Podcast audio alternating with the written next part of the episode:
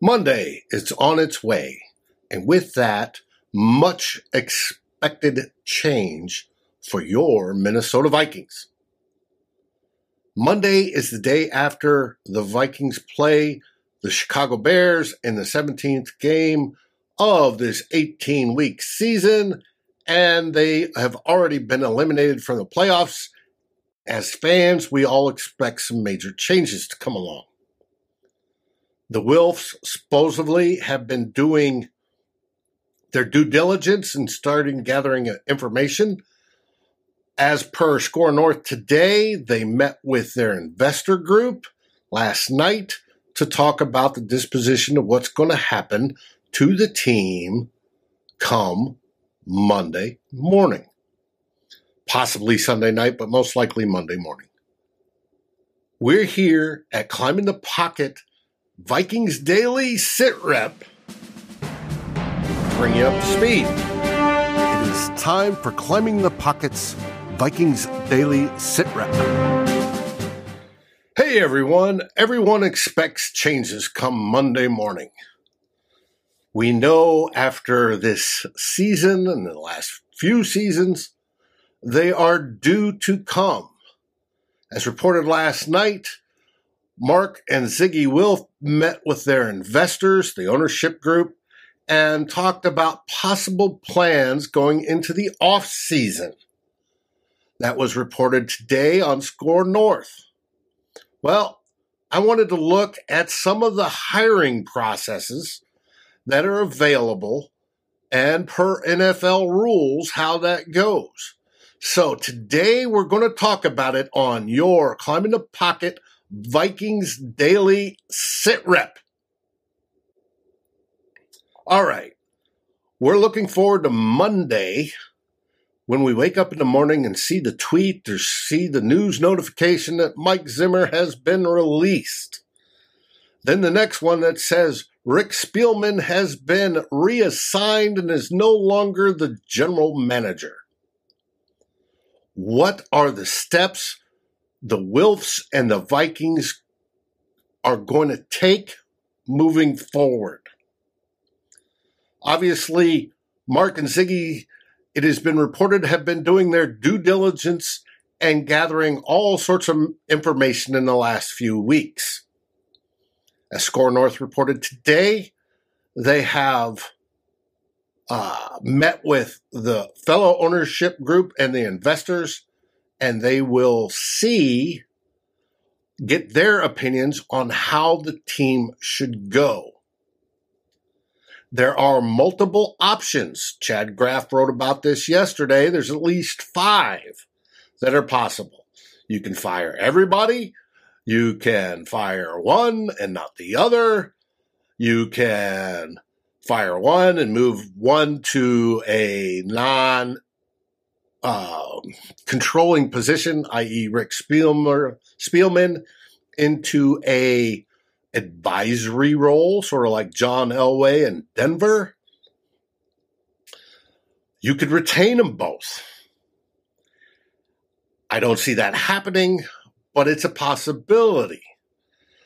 Darren Wolfson talked about, uh, or not Darren Wolfson, Judd Zulgad with Darren Wolfson talked about how money may play an issue. Mike Zimmer is going to be owed almost two full years of salary. That's probably close to $15 million. The same with uh, Rick Spielman. He's on. He's got two more years on his extension. So, do the do the Wilfs want to give all that up, pay those big checks, and then start all over with new head coach and GM?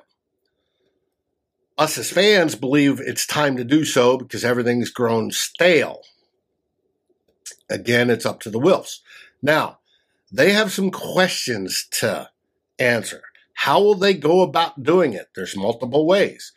Will they hire a GM and let the GM select the head coach?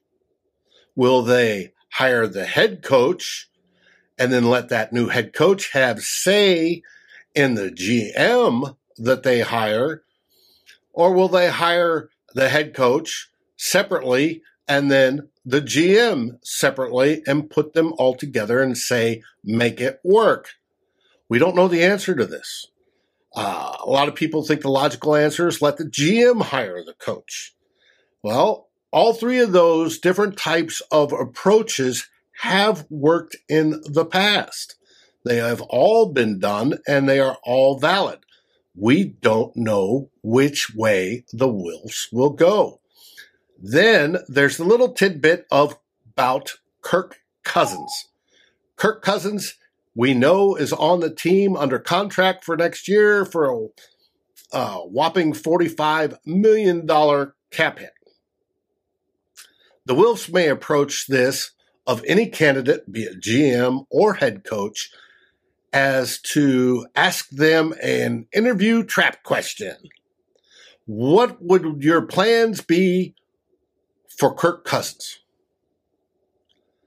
There's two possible correct answers to this and we won't know which one is correct for for the Wilfs until afterwards. But those answers are. Imagine I'm the head coach, you know, interviewee, and I say, "Well, Mark Zygi, I think Kirk Cousins does not have the leadership factors or whatever it is." To continue as our quarterback, I wish to maximize his trade potential get some picks, and then start the rebuilds where we can target or I can target a quarterback that I like to run my offense, and this is what it'll be. That may be the correct answer. Or that may be the incorrect answer. The Wilfs supposedly insisted that Spielman and Mike Zimmer keep Kirk Cousins this last season when they came to him them about trading. So Kirk Cousins was our quarterback, and we're fighting to get to five or below 500. So it should be interesting, you know, and maybe the wrong answer is I want to trade him. They may say, no, I want a coach that says I want to maximize Kirk's abilities, and this is how I'm going to do it. We don't know. We should find out in the near future. But how much in the near future? As of when Mike Zimmer or Rick Spielman are moved out of their positions, released, fired, moved out, whatever, the Vikings can go and start hiring. That is, if that person is available.